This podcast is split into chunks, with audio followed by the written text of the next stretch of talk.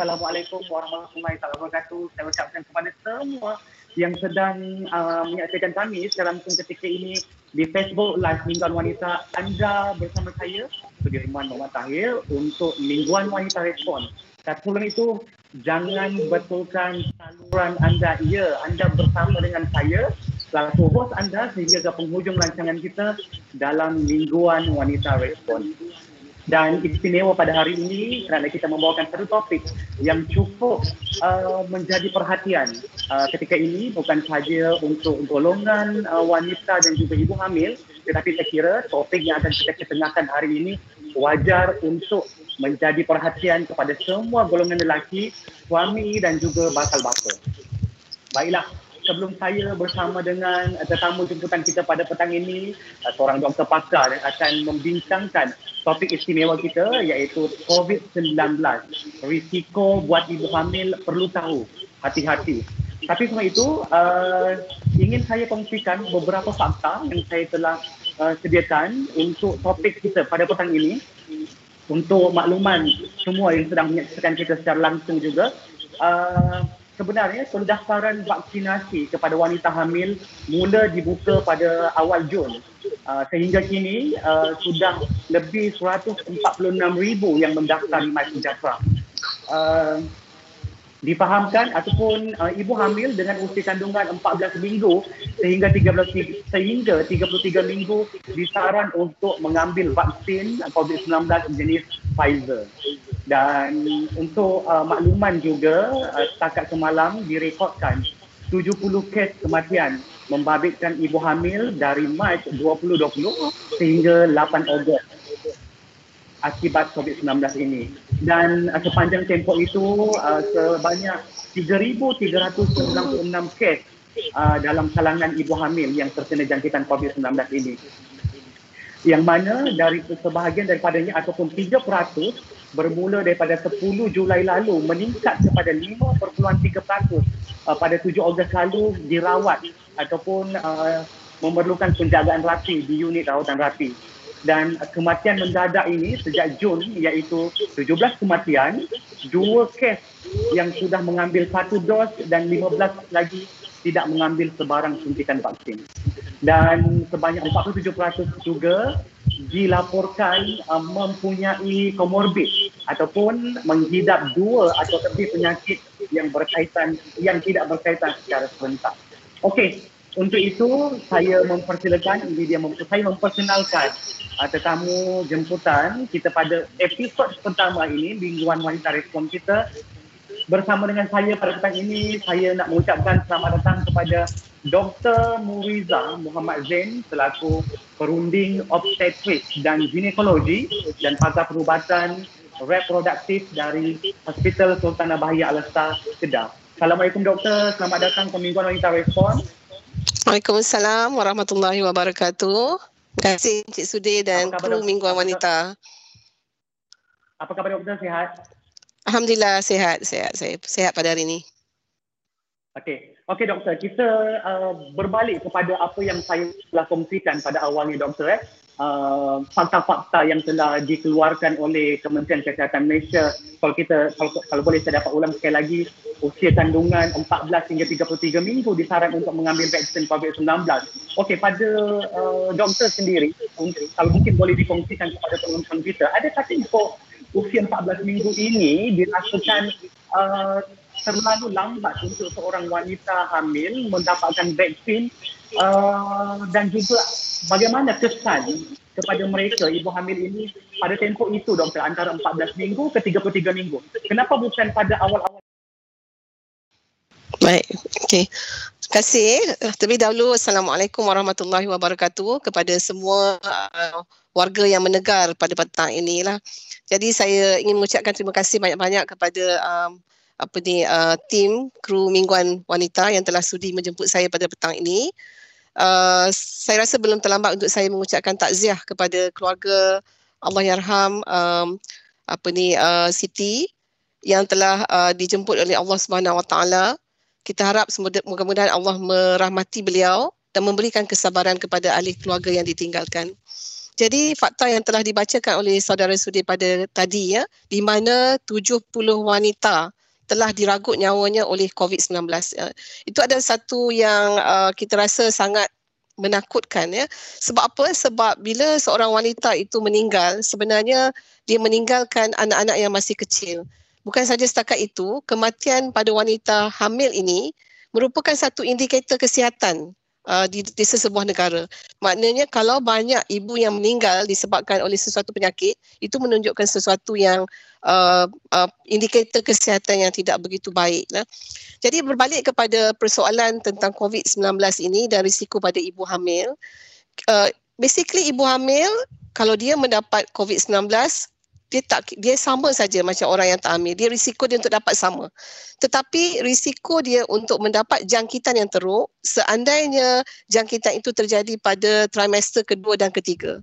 Maknanya misalnya kalau dia dapat jangkitan itu dan jangkitan itu terjadi pada usia kandungan 26 minggu dan ke atas, kemungkinan untuk dia mendapat jangkitan COVID-19 yang teruk adalah sangat tinggi.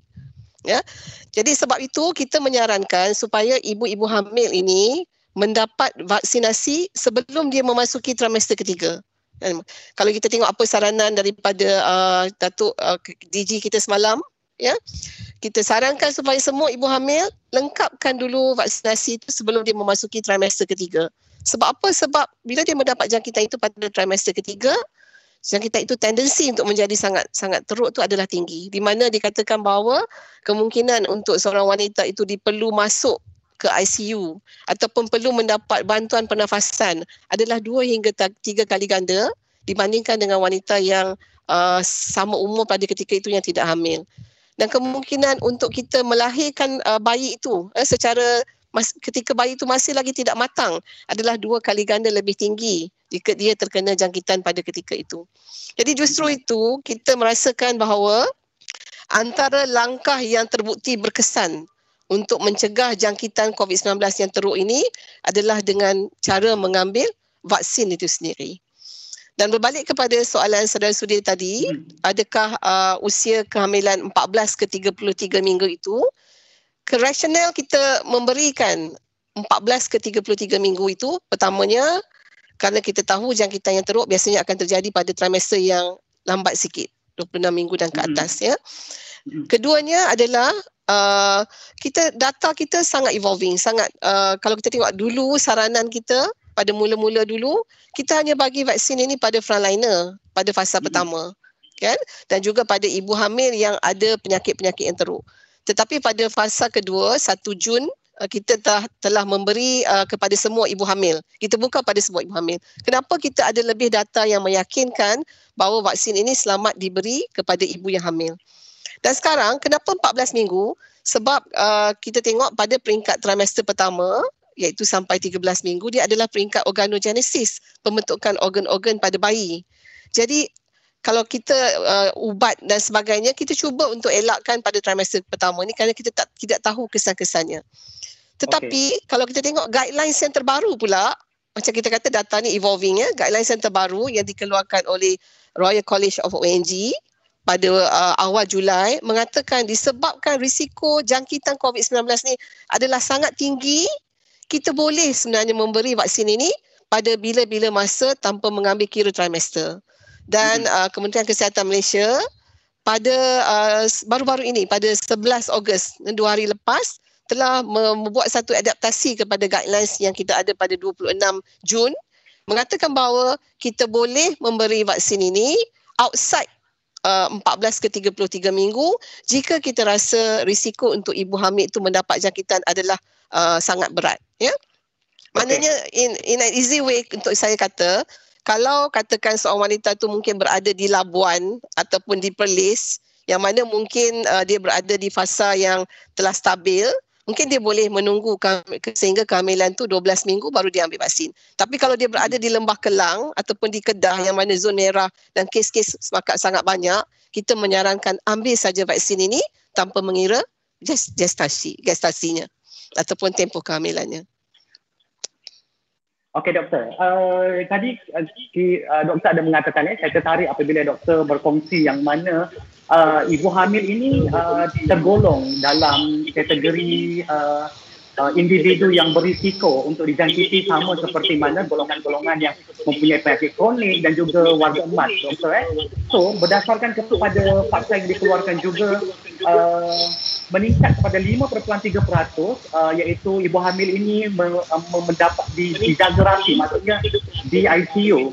So uh, keberangkalian apabila uh, ibu hamil itu dijangkiti COVID-19 walaupun dah mendapatkan vaksin doktor eh adakah sadar keboleh jangkitan COVID itu akan lebih tepat untuk uh, menyerang uh, organ uh, mereka terutama bahagian paru-paru dan juga risiko kematian itu lebih tinggi. Ya. Yeah. Uh, macam saya sebut tadi, sekiranya seorang ibu hamil itu mendapat jangkitan mendapat jangkitan COVID ni pada trimester hujung trimester kedua ataupun trimester ketiga, risiko untuk dia mendapat jangkitan yang teruk adalah adalah lebih tinggi dua kali ganda banding dengan orang yang uh, biasa. Maknanya dia dua kali ganda risiko untuk masuk ke ICU, tiga kali ganda risiko untuk mendapat bantuan pernafasan. Tetapi seandainya seorang ibu tu telah berjaya melengkapkan vaksinasi dia, risiko untuk mendapat jangkitan is still there tapi dapat dikurangkan dengan sangat signifikan. Cumanya risiko untuk mendapat jangkitan yang teruk itu dapat kita kurangkan dengan sangat banyak. Dia trend yang sama yang kita lihat pada orang biasa ya. Kalau dia dah cukup dua dos vaksinasi, kemungkinan besar 90% dia dilindungi daripada kemasukan ke hospital dan juga kemasukan ke ICU dan juga risiko-risiko yang lain. Sebab itu sekali lagi kita menekankan kepentingan untuk melengkapkan vaksinasi ini ya. Okey doktor, ada juga eh, okey, ada juga kes yang dilaporkan ya doktor di mana kalau kita tengok uh, laporan media semalam ada melaporkan seorang ibu yang uh, ber, yang bertaruh nyawa selama 13 hari sebelum menghembuskan nafas terakhir. Ya. Kalau dibaca berdasarkan uh, laporan yang ditulis itu uh, beberapa kali cuba untuk mendapatkan rawatan di hospital dan juga klinik kesihatan sebelum dibenarkan untuk admit uh, sehinggalah dimasukkan ke ICU. So ada keberangkalian tak doktor seorang ibu hamil yang uh, mendapatkan yang ataupun cuba untuk mendapatkan uh, rawatan di hospital sebelumnya dan juga klinik kesihatan dijangkiti daripada uh, di hospital itu sendiri. Ha. Okey. Uh, sebenarnya kalau kita lihat virus ini telah telah ada di masyarakat. Maksudnya dia hmm. dia dalam peringkat community ya. Sebab Betul. itu uh, ibu-ibu hamil di samping kita menekankan vaksinasi, dia masih perlu mengamalkan SOP. Antara SOP hmm. dia tu adalah penjarakan, kerap mencuci tangan, apa, pastikan dia um, apa ni orang yang sekelilingnya termasuk suami dan juga keluarga-keluarganya yang lain juga mengambil vaksin. Sebab kita tidak tak tak mahu anggota keluarga yang dekatnya itu menjadi orang yang membawa uh, jangkitan kepadanya. Dan kalau tidak ada keperluan kita minta supaya ibu yang hamil itu kekal berada di rumah kecuali untuk keperluan-keperluan yang mendesak. Maknanya kalau dia tak perlu hmm. keluar, dia lebih baik untuk berada di rumah. Di setengah tempat misalnya kita uh, even jagaan ibu hamil itu kita cuba untuk uh, shared care. Maksudnya kita mana yang kita boleh buat secara uh, lambatkan proses temu janji kita cuba lambatkan sebab kita tidak mahu ibu itu keluar daripada rumah dan kemudian kontrak jangkitan itu di di di persekitaran yang yang telah ada itu. Okey. Hmm. Okey, doktor, apabila kita bercakap juga mengenai wanita hamil kan, uh, yang per, yang seperti doktor sarankan tadi, yang mana kalau boleh ambillah vaksin sekurang-kurangnya satu dos terlebih dahulu dan juga lengkapkan dua vaksin ini. Tetapi uh, bagaimana pula jika jangkitan itu berlaku selepas uh, dua vaksin dan juga kehamilan mereka uh, kehamilan mereka dalam tempoh uh, overdue adakah boleh masih mendapatkan vaksin doktor dan adakah keberangkalian untuk uh, uh, terkena COVID-19 itu lebih tinggi untuk golongan wanita hamil sendiri? Saya kurang jelas tentang soalan tu. Tak, tak berapa dengar. Dia terputus. Terputus-putus okay, uh, soalan tu. Okay, so, Minta maaf soalan tu terputus. Okey, saya ulang doktor eh. Seperti seperti mana doktor Soalan tu terputus. Saya kurang dengar. Audio sudah double. Audio sudah double. Okey, so, doktor dengar saya clear? Ya, saya dengar. Okey, seperti mana yang doktor sarankan eh, uh, maksudnya boleh-boleh sebagusnya uh, wanita hamil ini perlu mendapatkan melengkapkan dua vaksin uh, mereka dua dos terlebih dahulu. So doktor sekiranya bagi wanita yang uh, kehamilan mereka, proses kehamilan mereka ini overdue dan juga terkena jangkitan uh, COVID-19 ini tapi dalam ketika yang mereka sudah mendapatkan dua vaksin, so adakah risiko kematian itu juga macam mana doktor? Adakah lebih tinggi? Okay. Macam mana? Uh, sebenarnya kita uh, buat masa ni kalau even pregnancy tu uh, dah berada di trimester ketiga ataupun ibu tu hampir untuk bersalin kita boleh still memberi vaksin itu Maknanya kalau dulu guidelines dia sampai 33 minggu, sekarang ini lepas 33 minggu pun asalkan ibu itu belum mengambil vaksin, kita cuba untuk memberi vaksin itu sendiri. Termasuk kalau kita lihat di setengah-setengah hospital, termasuk di hospital tempat saya ber- berkhidmat di Suatu Tanah Bahia, kami mengadakan program untuk memberi postnatal vaccination. Uh, pasien itu datang bersalin misalnya dan dia belum dapat vaksin lagi, kita terus bagi vaksin sebab kita tak nak uh, kita cuba untuk me- mempercepatkan proses vaksinasi yang ada supaya semua ibu-ibu yang hamil dan ibu yang lepas bersalin ini dapat dapat uh, mengambil vaksin uh. dan ini sebenarnya menyumbang kepada ke arah mencapaikan herd immunity ke arah lebih ramai orang yang yang mendapat vaksin itu sendiri. Dan jadi kita ambil opportunity lah. Maknanya kalau kita jumpa pesakit itu yang belum divaksin termasuk pada trimester ketiga walaupun dia telah menghampiri due date dia, kita still masih boleh memberi vaksin pada wanita tersebut. Sebab jangkitan ini boleh terjadi pada mana-mana peringkat kehamilan. Okay.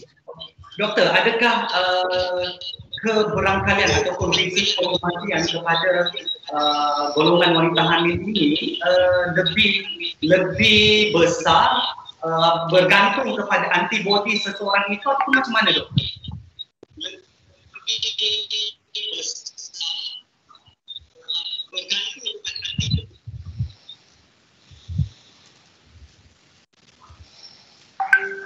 Doktor?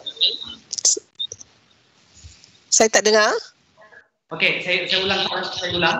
Okey, ada uh, adakah kadar keboleh jangkitan ataupun uh, orang kata risiko kematian kepada golongan hamil ini lebih tinggi uh, ber, uh, bergantung kepada kekuatan antibodi masing-masing.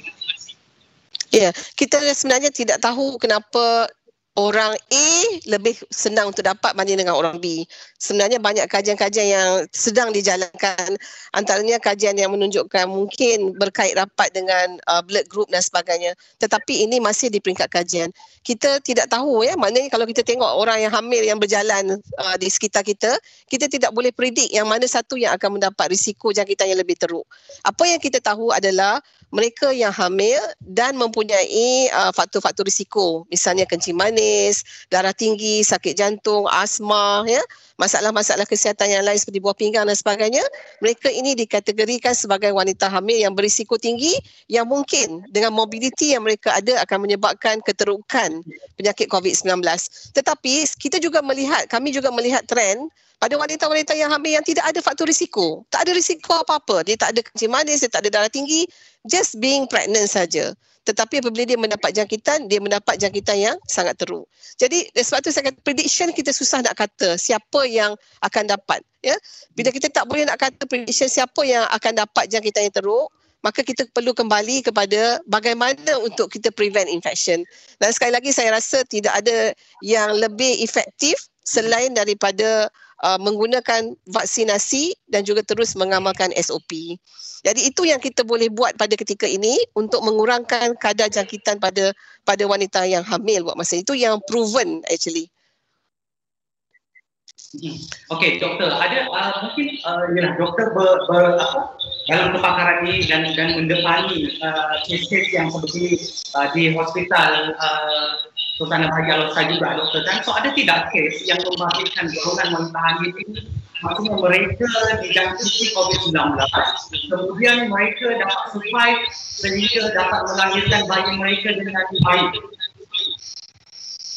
Oh, sebenarnya majoriti akan survive dan melahirkan bayi ya tetapi hanya sebahagian kecil tapi sebahagian kecil ini adalah sebahagian kecil yang signifikan sebab bila kita uh, deal dengan uh, nyawa kita kata nyawa ibu seperti mana yang saya sebut tadi nyawa ibu ini merupakan satu indikator kesihatan uh, di dalam sesebuah negara.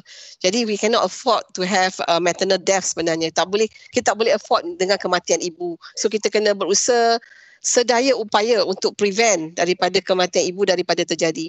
Walau bagaimanapun majoriti yang terkena jangkitan COVID-19 ini akan sembuh ya dan akan uh, maknanya akan balik kepada kehidupan yang biasa.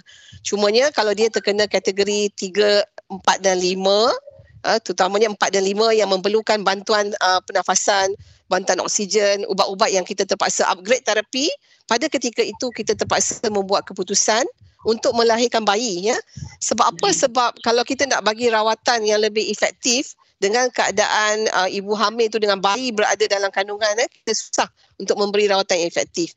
So kadang-kadang kita terpaksa membuat keputusan yang sukar iaitu terpaksa melahirkan bayi lebih awal. Uh, misalnya kalau katakan uh, ibu tu dah kategori lima, ya uh, bantuan pernafasan dia pada oksigen yang tahap yang tinggi, dia memerlukan ubatan-ubatan yang banyak dan walaupun bayi itu ketika itu mungkin baru 26 ataupun 28 minggu kita terpaksa membuat keputusan secara bersama dalam bentuk tim iaitu terdiri daripada pakar bius, pakar kanak-kanak dan juga pakar perbidanan dan sakit puan untuk membuat satu keputusan yang berat iaitu kita terpaksa uh, melahirkan bayi pada ketika itu.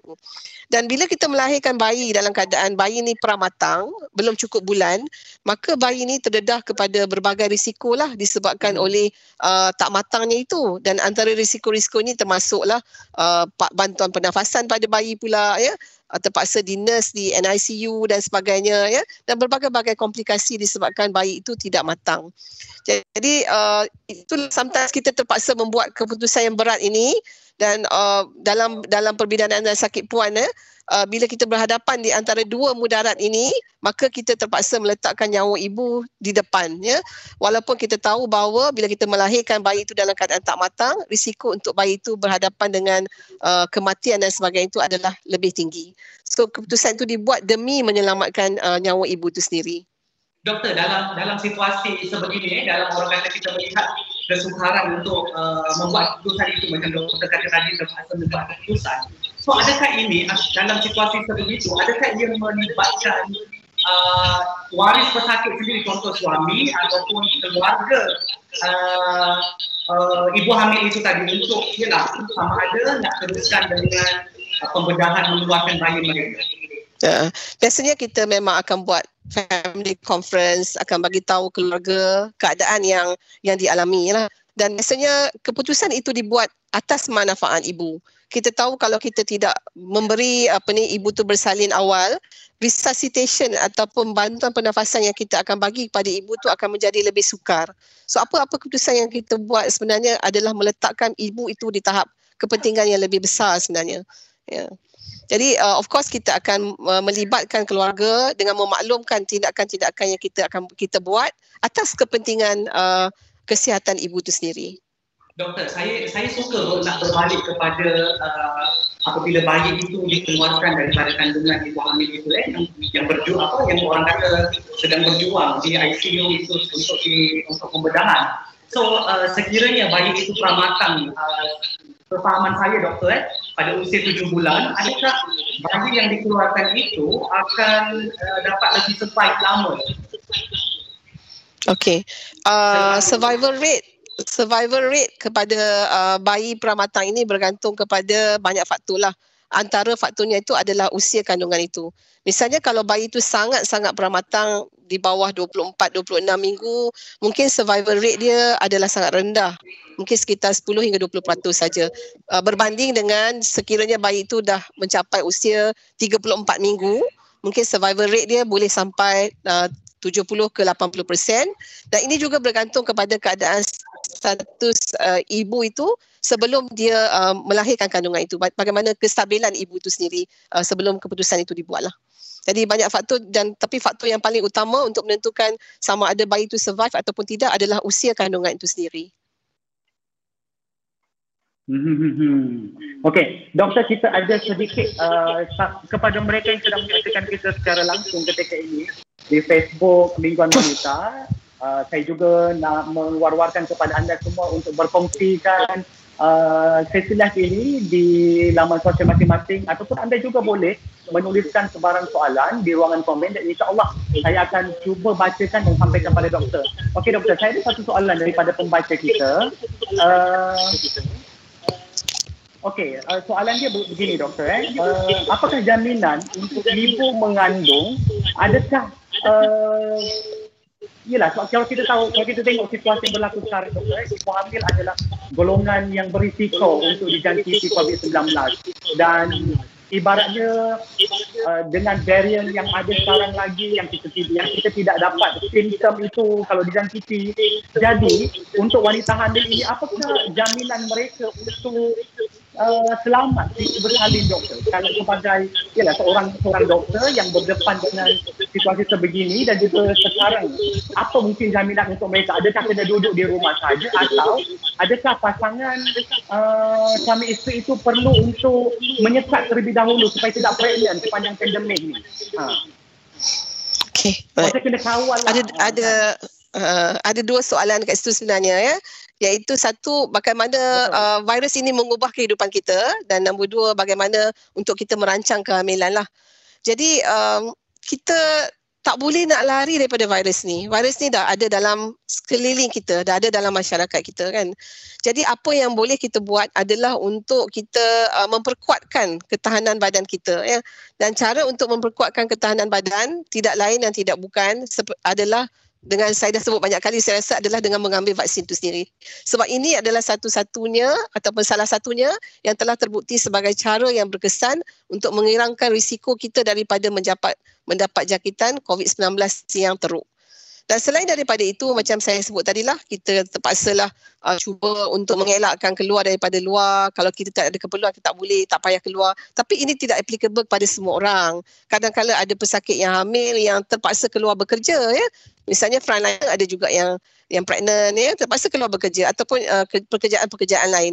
Jadi bila dia keluar bekerja itu dia pastikanlah bahawa dia mengambil langkah-langkah yang secukupnya untuk mengelakkan dirinya daripada uh, terdedah kepada jangkitan. Eh, ini termasuk pakailah face shield ataupun double shield ataupun face uh, face uh, face mask double double face mask face shield dan sebagainya. Cuci tangan, elakkan daripada uh, pergi ke tempat-tempat yang sesak. Ini semua adalah perkara-perkara yang kita buat dalam keadaan kita terpaksa berhadapan dengan uh, virus ini yang mungkin ada di sekeliling kita.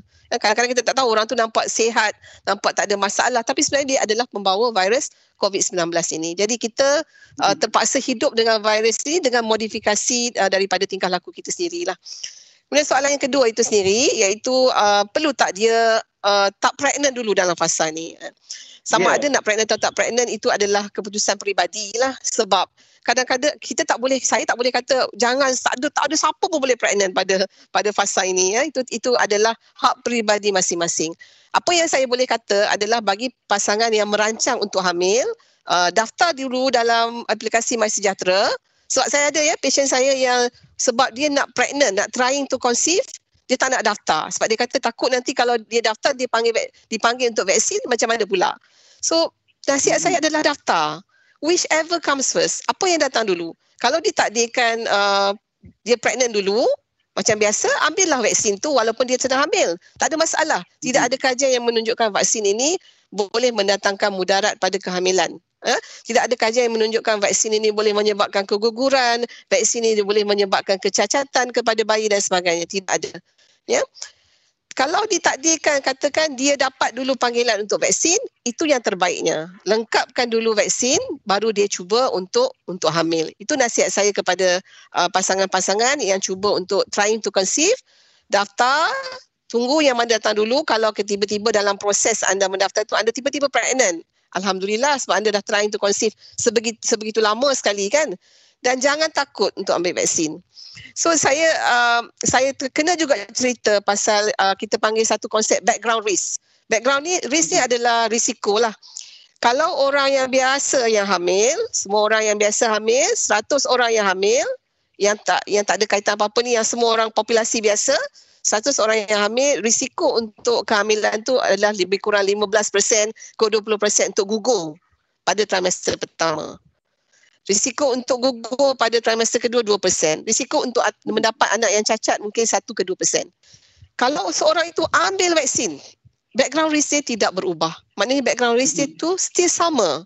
Dia tak adalah kata dengan ambil vaksin, dia adalah 40% dia akan gugur. Tak. Kita kajian yang kita ada setakat ini cukup memberansangkan bahawa, mengatakan bahawa vaksin ini adalah selamat dan tidak menyebabkan keguguran ataupun kecacatan.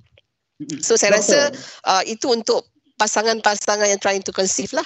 Mm-hmm. Kan, okey. Uh, saya rasa saya rasa untuk uh, apa orang kata uh, ibu ataupun pasangan yang yang baru mendirikan rumah tangga, saya, saya kira tidak perlu tambah lah doktor eh, untuk mereka kalau rasa, ya kita tak tahu rezeki itu daripada Allah Subhanahu Wa Taala. Kalau mungkin ditakdirkan untuk hamil dan saya kira itu adalah rezeki dan orang kata kita teruskan saja kan. Dan Betul. Uh-uh. sebagai orang kata sebagai kita punya inisiatif dan juga langkah terbaik untuk kita uh, memprotek melindungi diri kita sendiri. Tapi doktor berbalik lagi kepada jangkitan COVID-19 ini untuk ibu hamil uh, sebab saya kira uh, orang kita ni pun ada satu perasaan di mana ketakutan mereka sangat tinggi kan rasa paranoid itu sangat tinggi bila mendengar berita-berita berkenaan dengan ibu wanita hamil ini yang meninggal dunia disebabkan COVID-19 dengan berita-berita yang uh, sejak kebelakang ini pun apabila masuk ICU terpaksa di apa ditiarakan untuk Tiarakan. supaya di apa oksigen itu boleh bekerja dengan uh, jantung dan sebagainya paru-paru dan doktor. So bila uh, perkara-perkara sebegini menjadi kerisauan uh, golongan wanita hamil lain uh, walaupun uh, yang mungkin baru first dose ataupun yang uh, second dose yang dah lengkap adakah keberangkalian mereka untuk uh, orang kata tidak apa yang bagian belum ambil vaksin terutamanya adakah keberangkalian mereka untuk tidak mengambil vaksin itu berterusan dan sehingga mereka mengambil keputusan untuk uh, mendapatkan khidmat dolar sebagai uh, uh, alternatif baru mereka dalam uh, bersalin nanti doktor? Macam mana? Adakah kemungkinan-kemungkinan ini? Uh-huh. saya saya saya personally saya sangat berharap dengan apa yang kita buat pada ketika ini memberi kesedaran pada masyarakat dan sebagainya kita boleh mempercepatkan proses vaksinasi ya jadi saya banyak inisiatif-inisiatif yang saya rasa telah dibuat dalam masa 2-3 hari ini termasuk saya rasa saya difahamkan ada setengah uh, pusat jagaan antenatal ya uh, apa ni ke, kehamilan ibu, ibu hamil ni maksudnya klinik ibu dan anak dia telah ada juga program vaksinasi yang diintegrate. Mana dia ada sekali ibu hamil tu pergi cek kehamilan, dia ada satu kaunter untuk vaksinasi. So, kalau tak salah hmm. saya di. UMMC telah buat satu langkah yang sangat baik ini. So saya rasa itu satu langkah yang baik sebab kita nak beri pada wanita-wanita kita yang sedang takut ini satu alternatif untuk mendapat vaksin secepat mungkin ya. Di samping itu saya juga menyarankan supaya uh, di klinik-klinik ibu hamil sebab kalau kita tengok tadi data yang saudara sudah bacakan tadi hanya 40% saja wanita kita yang uh, yang hamil yang mendaftar di aplikasi My Sejahtera. Maknanya 60% Betul. lagi masih berada dalam tahap mungkin dia ragu-ragu ataupun dia tak pasti hmm. ataupun dia tak tahu nak buat apa. So bagi ibu-ibu yang hamil yang pergi ke klinik ibu dan anak yang belum mendaftar lagi, so apa peranan yang di, boleh dibuat oleh kaki tangan uh, klinik ibu dan anak itu adalah mengambil nama-nama pesakit ini dan masukkan dalam line listing dalam PPV yang terdekat. Maknanya kena bekerjasama supaya wanita-wanita hamil ini diberi keutamaan untuk mendapat suntikan secepat mungkin. Dan saya menyeru kat sini lah kalau ada yang mendengar seruan saya ni, saya harap supaya wanita-wanita hamil ni juga boleh diberi, um, kata macam kalau kita kata orang tua diberi walk-in vaccination. Uh, lebih umur 60, pada setengah-setengah tempat tu walk-in vaccination. So why not wanita-wanita hamil pun diberi walk-in vaccination. Sebab apa? Sebab hmm. saya rasa inilah langkah yang terbaik yang boleh kita buat pada masa ini untuk mencegah daripada mendapat jangkitan yang teruk. Saya tak naklah pesakit-pesakit saya yang tak dapat uh, vaksinasi ini kemudian beralih pula kepada dula yang tidak bertauliah. Uh, ataupun dula lah kita kata dula uh, yang ada dekat hospital peneman tu tak ada masalah tapi sekarang tak boleh masuk.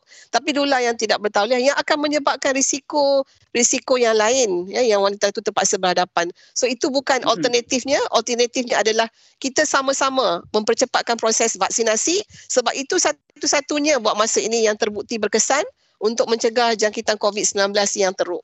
So saya harap hmm. uh, dengan apa yang kita buat ini, figure 40% yang berdata dalam My Sejahtera akan meningkat dengan mendadak eh, supaya kita boleh bagi lebih ramai uh, wanita-wanita yang hamil untuk mendapat vaksin ini. Doktor, saya tertarik juga eh bila uh, wanita hamil yang kena COVID-19 ini uh, ada antara mereka yang mungkin menjalani kuarantin di rumah eh yang tidak menunjukkan simptom yang uh, teruk lah orang kata eh. So bagaimana yeah. pula dengan uh, pemantauan untuk ibu hamil yang kena uh, kena kuarantin di rumah ni adakah uh, pemerhatiannya sama seperti pesakit COVID biasa yang terpaksa kuarantin di rumah ataupun perlu ada ekstra penjagaan daripada uh, pihak Kementerian Kesihatan ni doktor. Ya, yeah, okey. Uh, uh, saya faham isu ini dan mungkin isu ini berbeza daripada satu negeri ke satu negeri dalam membuat polisi bergantung kepada beban, bebanan uh, bebanan pesakit lah. Ya, misalnya kan saya boleh bagi contoh di uh, di di Kedah untuk uh, kategori satu dan dua kami masih lagi memantau pesakit di rumah ya. Tetapi kalau pada pesakit kategori tiga itu kita minta dia memang masuk hospital lah. Kena masuk hospital ya. Tapi kalau dia pantau di rumah kita kena pastikan bahawa uh, dia sentiasa boleh melaporkan keadaan kesihatan terkini. Sebab kita takut dia punya uh, progress ya ataupun daripada kategori satu kepada kategori dua dan ketiga itu berlaku dengan sangat cepat itu yang kita khawatirkan sangat bila kuarantin di rumah. Tapi walau bagaimanapun kita tak mampu untuk nak mengkuarantinkan ibu-ibu ni uh, di di di tempat-tempat yang lain kerana kita pun faham dari segi kesesakan dan sebagainya, dari segi okupansi dekat hospital pun dah dah hampir penuh. So yang penting adalah uh, ibu-ibu lebih prihatin keadaan dia dan kalau dia nampak dia rasa uh, dia ada kat sana uh, apa ni dia punya tahap kesihatan dia rasa tak tak bagus dengan dengan cepatnya dia perlu mendapatkan uh, rawatan supaya dia boleh dinilai dia buat assessment dan sebagainya. So kadang-kadang uh, di macam di uh, di Kedah apa yang polisi kami buat adalah untuk kategori uh, walaupun dia dia uh, ketika kehamilan dia lebih daripada 30 minggu misalnya kalau dia mendapat jangkitan COVID-19 kita dan dia ada faktor risiko misalnya obesiti dan sebagainya kita akan masukkan dia di hospital untuk untuk kita pantau sebab kita takut deterioration daripada cat 2 kepada cat 3 dan cat 4 itu berlaku dengan sangat cepat. Hmm. Doktor, uh, yalah sebab kita tahu ada juga kes-kes yang dilaporkan eh, seperti yalah kita tahu orang berkongsi di uh, Facebook ataupun di mana-mana status masing-masing ada juga yang meluangkan rasa uh, rasa mungkin rasa kesal apabila uh, mereka dah mereka tahu ada uh, dijangkiti COVID-19 tetapi uh, bila pergi ke hospital hospital suruh balik dahulu. uh, katanya uh, belum maksudnya uh, tidak perlu mendapat rawatan di hospital lagi maksudnya kena quarantine. Jadi uh, adakah golongan wanita hamil ini doktor uh, akan berada dalam satu dilema dilema tau? Maksudnya macam okey. Kena karantin di rumah tapi uh, dalam masa sama kita risau dengan kandungan uh, dalam uh, dalam perut tu sendiri. Jadi ke hospital pula kena balik rumah lagi. Kan? So macam mana? Yeah. ha. So, mungkin doktor boleh yalah bagi pemahaman kepada wanita-wanita hamil kita. Mm, Okey, sebenarnya dilema itu bukan dilema wanita hamil tetapi juga dilema kepada petugas-petugas kesihatan yang merawat wanita hamil ya. Sebab wanita hamil ni adalah kita katakan special group. Special group yang sentiasa kami bagi perhatian ya. Jadi maknanya kalau wanita hamil itu kita uh, kita rasa kita curiga dengan keadaan kesihatan dia, lebih baik untuk kita uh, we, overdo. Lebih baik kita overdo. Maksudnya kita mungkin threshold kita untuk memasukkan dia ke hospital untuk memberi pemantauan itu lebih lebih tinggi ya. Tapi saya uh, kena berlaku adil juga bila saya bercakap tentang perkara ini sebab saya faham dengan bebanan-bebanan tugas yang berada di hospital-hospital terutamanya di Lembah Kelang dia adalah sangat uh, kata sangat pack jadi kita terpaksa uh, kita kata macam uh, timbanglah weigh ya weigh the benefits and risk lah. Kita terpaksa timbang dalam membuat keputusan-keputusan ini so kalau kita decide untuk ibu itu kuarantin di rumah kita kena membekalkan ibu itu dengan pengetahuan-pengetahuan apa yang perlu dia buat sekiranya keadaan dia menjadi semakin uh, kita kata semakin tidak baik ya. Misalnya dia kena memantau oksigen dia dan sebagainya dan cepat-cepat melaporkan keadaan dia itu supaya kita boleh bertindak awal kepada uh, kepada ibu ini Okey doktor, saya ada saya ada satu soalan daripada uh, penonton kita. Dia soalan dia berbunyi macam ni doktor. Adik saya pregnant 8 minggu adakah risikonya masih tinggi sebab doktor beritahu uh, vaksin dicucuk bila kandungan 14 minggu. So maksudnya Okey. kandungan tu belum lagi sampai 14 minggu untuk dapatkan vaksin. So adakah risiko uh, apabila dia terkena jangkitan COVID dan juga macam mana ke boleh kecepatan jangkitan tu doktor? Hmm. Dalam guidelines yang lama kita letakkan 14 ke 33 minggu. Tetapi dalam guidelines updated pada 11 Ogos baru ni uh, guidelines itu mengatakan kalau kita merasakan ibu hamil itu berisiko untuk mendapat jangkitan COVID-19, kita boleh memberi pada mana-mana trimester termasuk trimester pertama. Jadi maknanya uh, to make things simple, kalau puan yang bertanya ini berada pada kawasan berisiko tinggi. Misalnya saya ambil contoh Lembah Kelang lah. Lembah Kelang adalah kawasan berisiko tinggi. Ya, saya lebih menyarankan puan mengambil vaksin walaupun kandungan itu mungkin belum mencapai 14 minggu. Kerana risiko puan untuk dijangkiti oleh COVID-19 itu adalah lebih tinggi mengambil kira kawasan-kawasan kawasan-kawasan seperti Lembah Kelang adalah kawasan di mana uh, tahap jangkitan itu berada pada tahap yang sangat tinggi. So uh, sebenarnya di, dibolehkan dan tak perlu risau. Data yang ada adalah cukup memberansangkan untuk mengatakan bahawa uh, uh, vaksin ini tidak mendatangkan apa-apa masalah kepada kehamilan termasuk risiko keguguran dan juga kecacatan. Tetapi seandainya senario itu berlaku pada kawasan lain, misalnya macam saya sebut tadi lah, uh, negeri-negeri yang jangkitan COVID-19 itu tidak berapa tinggi, so pesakit itu ada pilihan. Mungkin dia pilih untuk mendapatkan uh, dos yang pertama pada ketika 12 minggu dan ke atas ya. Sebab ketika itu dia lebih tenang lah sebab uh, kita tahu organogenesis ataupun petikan organ-organ bayi itu dah selamat terbentuk ya. Kita boleh kata buat masa ni tak ada masalah tapi kita tahu banyak data-data kita terpaksa lihat balik selepas uh, 5 atau 10 tahun ya. Buat masa ni kita kata selamat tapi kita tidak boleh kata uh, 100% selamat ya kita boleh kata dia selamat tapi kita juga ada kat sana uh, keperluan-keperluan maknanya kalau kita rasa tak perlu mungkin 12 minggu adalah waktu yang uh, sangat ideal untuk ibu tu mengambil tapi kalau Hmm. ibu itu berada di kawasan yang sangat-sangat berisiko kita ambillah sebab risiko untuk mendap- mendapat jangkitan COVID-19 itu adalah lebih berat sebenarnya Okey, doktor. Bagaimana pula sekiranya kan wanita hamil uh, yang uh, orang kata sudah cukup uh, tempoh usia kandungan untuk bersalin, uh, kemudian uh, dijangkiti COVID-19, uh, adakah perlu ataupun adakah uh, kaedah adakah doktor ataupun pihak hospital akan menggunakan kaedah pembedahan juga kepada ibu wanita hamil itu? Uh, ataupun mereka boleh diberi pilihan untuk bersalin secara normal? doktor. Okay, right.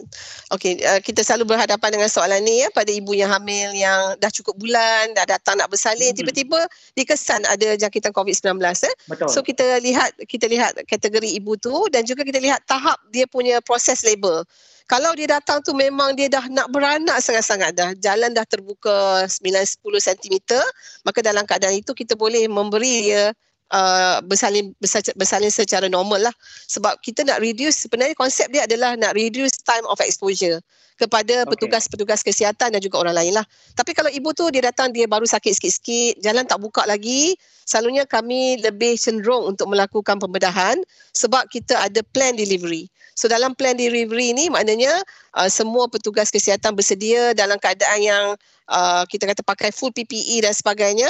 Waktu kanak-kanak bersedia untuk menerima bayi dan sebagainya. So we have a very planned delivery. So ini boleh mengurangkan risiko jangkitan kepada semua termasuk yang uh, conduct the delivery itu sendiri. Jadi tak kata Mhm. 100% mesti Caesar lah. Bukan semestinya 100% Caesar. Jadi kita tengok tahap ketika dia berada di fasa bersalin yang mana.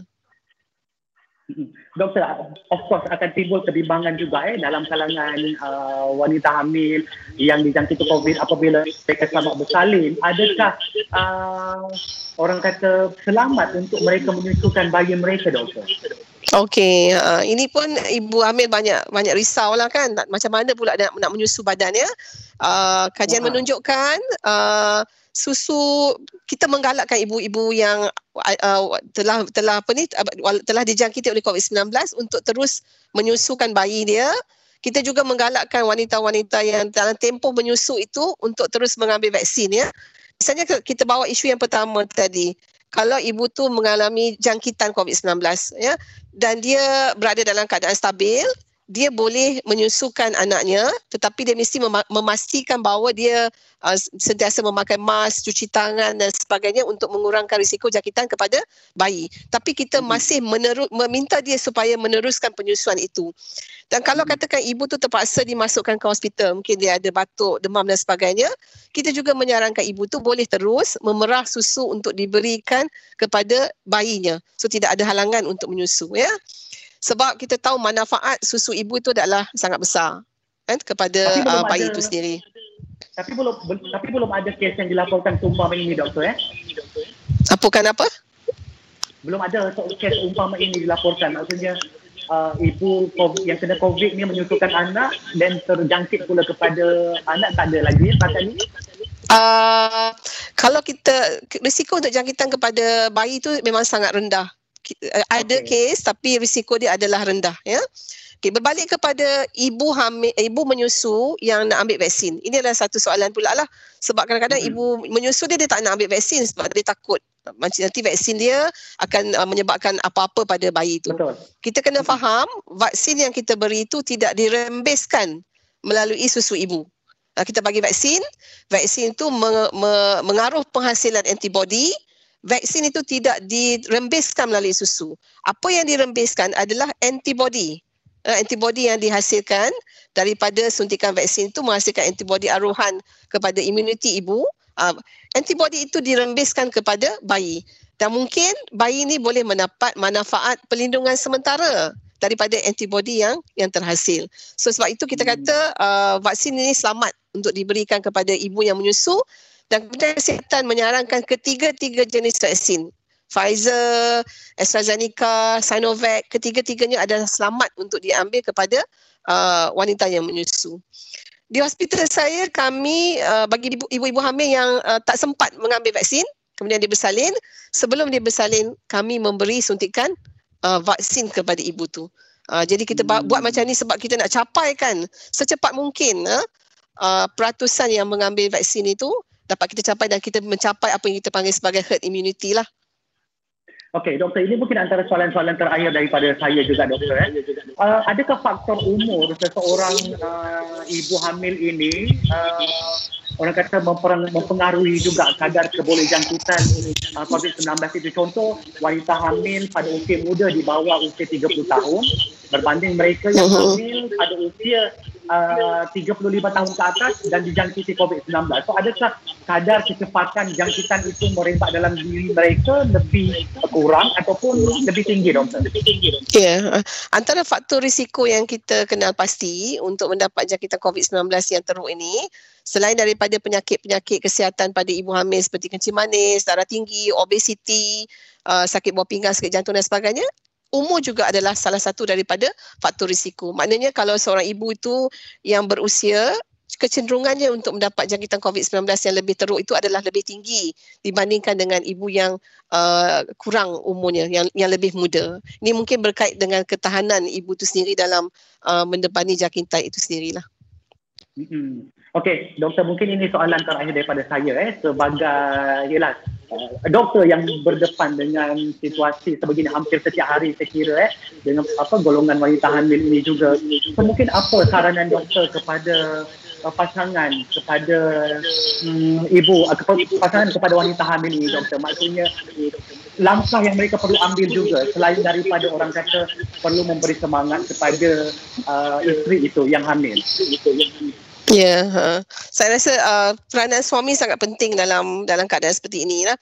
Uh, saya sebenarnya selalu berhadapan dengan pesakit apabila kita counselling di klinik kan untuk mengambil vaksin. Dia mesti akan kata saya tanya suami saya dulu. Ha, ini ini sifat orang perempuan lah ya. Dia kata saya tanya suami saya dulu. Saya kata okey tak apa tanya sekarang. Puan boleh call ke? So dia akan buat call tanya suami dia. Jadi ada yang bagi, ada yang tak bagi. So saya rasa okay, pentingnya. Doktor, kalau yang Ya, kalau yang tak bagi tu uh, mungkin apa dia punya dan solution daripada pihak uh, doktor. Ha. Uh, yang tak bagi sebenarnya bukan mereka tidak mahu menerima vaksin tapi pengetahuan terhadap vaksin tu masih kurang. So apa yang kita okay. buat dalam keadaan macam tu adalah kita sendiri bercakap dengan suami tu supaya kita boleh memberi penerangan. Dan saya tak salahkan mereka. Saya rasa mereka tidak mereka concern kalau vaksin ini boleh menyebabkan uh, kemudaratan kepada bayi yang dikandung Bayi, terutamanya. okey. Jadi ya sa- itu itu adalah concern yang yang sangat real lah. Uh, ibu yang, dan juga suami dia concern kalau vaksin ini boleh menyebabkan apa-apa kemudaratan. So bila kita menjelaskan selalunya kebanyakan suami ni dia dia boleh menerima dan dia mengizinkan isterinya untuk mendapat suntikan. So saya rasa sangat penting ya bukan saja ibu hamil diberi pengetahuan tapi suami kepada ibu hamil diberi pengetahuan tentang uh, vaksin dan juga penyakit COVID-19 especially keterukan penyakit COVID-19 ni kalau terjadi pada wanita hamil. So the suami akan jadi drive factor untuk isteri mengambil vaksin lah. Dan keduanya adalah suami pun mesti mengambil vaksin. Sebab apa? Kita kata isteri kekal di rumah, duduk rumah ya. Puan jangan pergi mana-mana tapi suami sebagai ketua keluarga masih keluar rumah eh, mencari nafkah dan sebagainya. So kita kena memastikan bahawa suami dan anggota keluarga lain itu tidak menjadi faktor yang membawa kuman itu balik ke rumah. So kita juga uh, menyarankan supaya suami juga uh, cuba untuk untuk mengambil vaksin itu sendiri. So kita haraplah saya sangat-sangat berharap figure 40% yang mendaftar dalam My Sejahtera ni akan meningkat dengan cepatnya dan dengan cara itulah satu-satunya cara saya rasa yang sangat efektif untuk menurunkan uh, jangkitan COVID-19 ya. Saya lupa nak sebut tadi uh, Saudara Sudin ya. Di UK lah, Ya. dalam satu kajian uh, UK obstetric uh, surveillance eh, didapati sejak adanya delta virus ini uh, kita dapati bahawa kadar jangkitan dan keterukan COVID-19 pada ibu yang hamil ini adalah sangat tinggi. So kita tahu bahawa delta virus yang kita sedang berhadapan ni bukan saja di Malaysia tapi di merata tempat di dunia dia mendatangkan kesan yang sangat sangat teruk kepada kepada ibu ibu hamil ya dibandingkan dengan uh, Wuhan virus yang kita dapat pada tahun lepas delta virus ini adalah sangat agresif dan dan uh, sangat bahaya ya terutamanya kepada uh, wanita-wanita yang hamil. Okey, doktor, sebelum kita ke last eh, satu lagi saya saya saya saya terdetik juga. Uh, sekiranya lah keputusan daripada uh, pasangan itu yang berkeras tak nak juga vaksin. So, ada sepihak hospital uh, berhak untuk membuat keputusan untuk uh, tidak menerima mereka ataupun mungkin macam mana doktor? Terima juga tak walaupun tak ada vaksin. Ha. Uh, dalam bidang uh, saya rasa dalam bidang perubatan kita tidak ada hak untuk mengatakan kita tidak mahu merawat pesakit lah. Buat masa ini kami masih lagi merawat pesakit Menerima, walaupun pesakit itu tidak mahu menerima vaksin ya. Cuma saya Hmm. mungkin akan explore kenapa dia tidak mahu menerima vaksin. Apa yang menyebabkan uh, orang kata halangan kepada uh, penerimaan dia tu? Adakah disebabkan oleh pengetahuan ataupun pegangan yang dia pegang? Kalau pegangan yang dia pegang dan terutamanya dia beragama Islam, saya kena kata kat sini bahawa menjaga nyawa itu adalah salah satu daripada perkara yang dituntut oleh kita. Dan kita telah tahu bahawa vaksin ini adalah satu yang terbukti. Jadi saya tak tidak ada rasa satu halangan lah yang sepatutnya untuk orang yang tidak mahu mengambil vaksin atas alasan agama ini. Hmm, dengar tu tidak ada alasan untuk kita tidak untuk menjaga kesihatan diri kita sendiri bukan sahaja untuk kita pasangan itu tetapi kepada pasangan kita yang sedang hamil. Ha. Okey, mungkin uh, yang terakhir daripada kalau ada sedikit saranan yang perlu ataupun yang mesti untuk uh, ibu hamil ini ambil tahu yang mereka perlu berhati-hati dalam fasa mereka sedang hamil ketika ini doktor. Dalam keadaan kita pun uh, varian delta kita pun yang kita tidak tahu dari mana datangnya jangkitannya macam mana simptomnya macam mana doktor? Kan mungkin doktor ada saranan untuk uh, golongan wanita hamil ini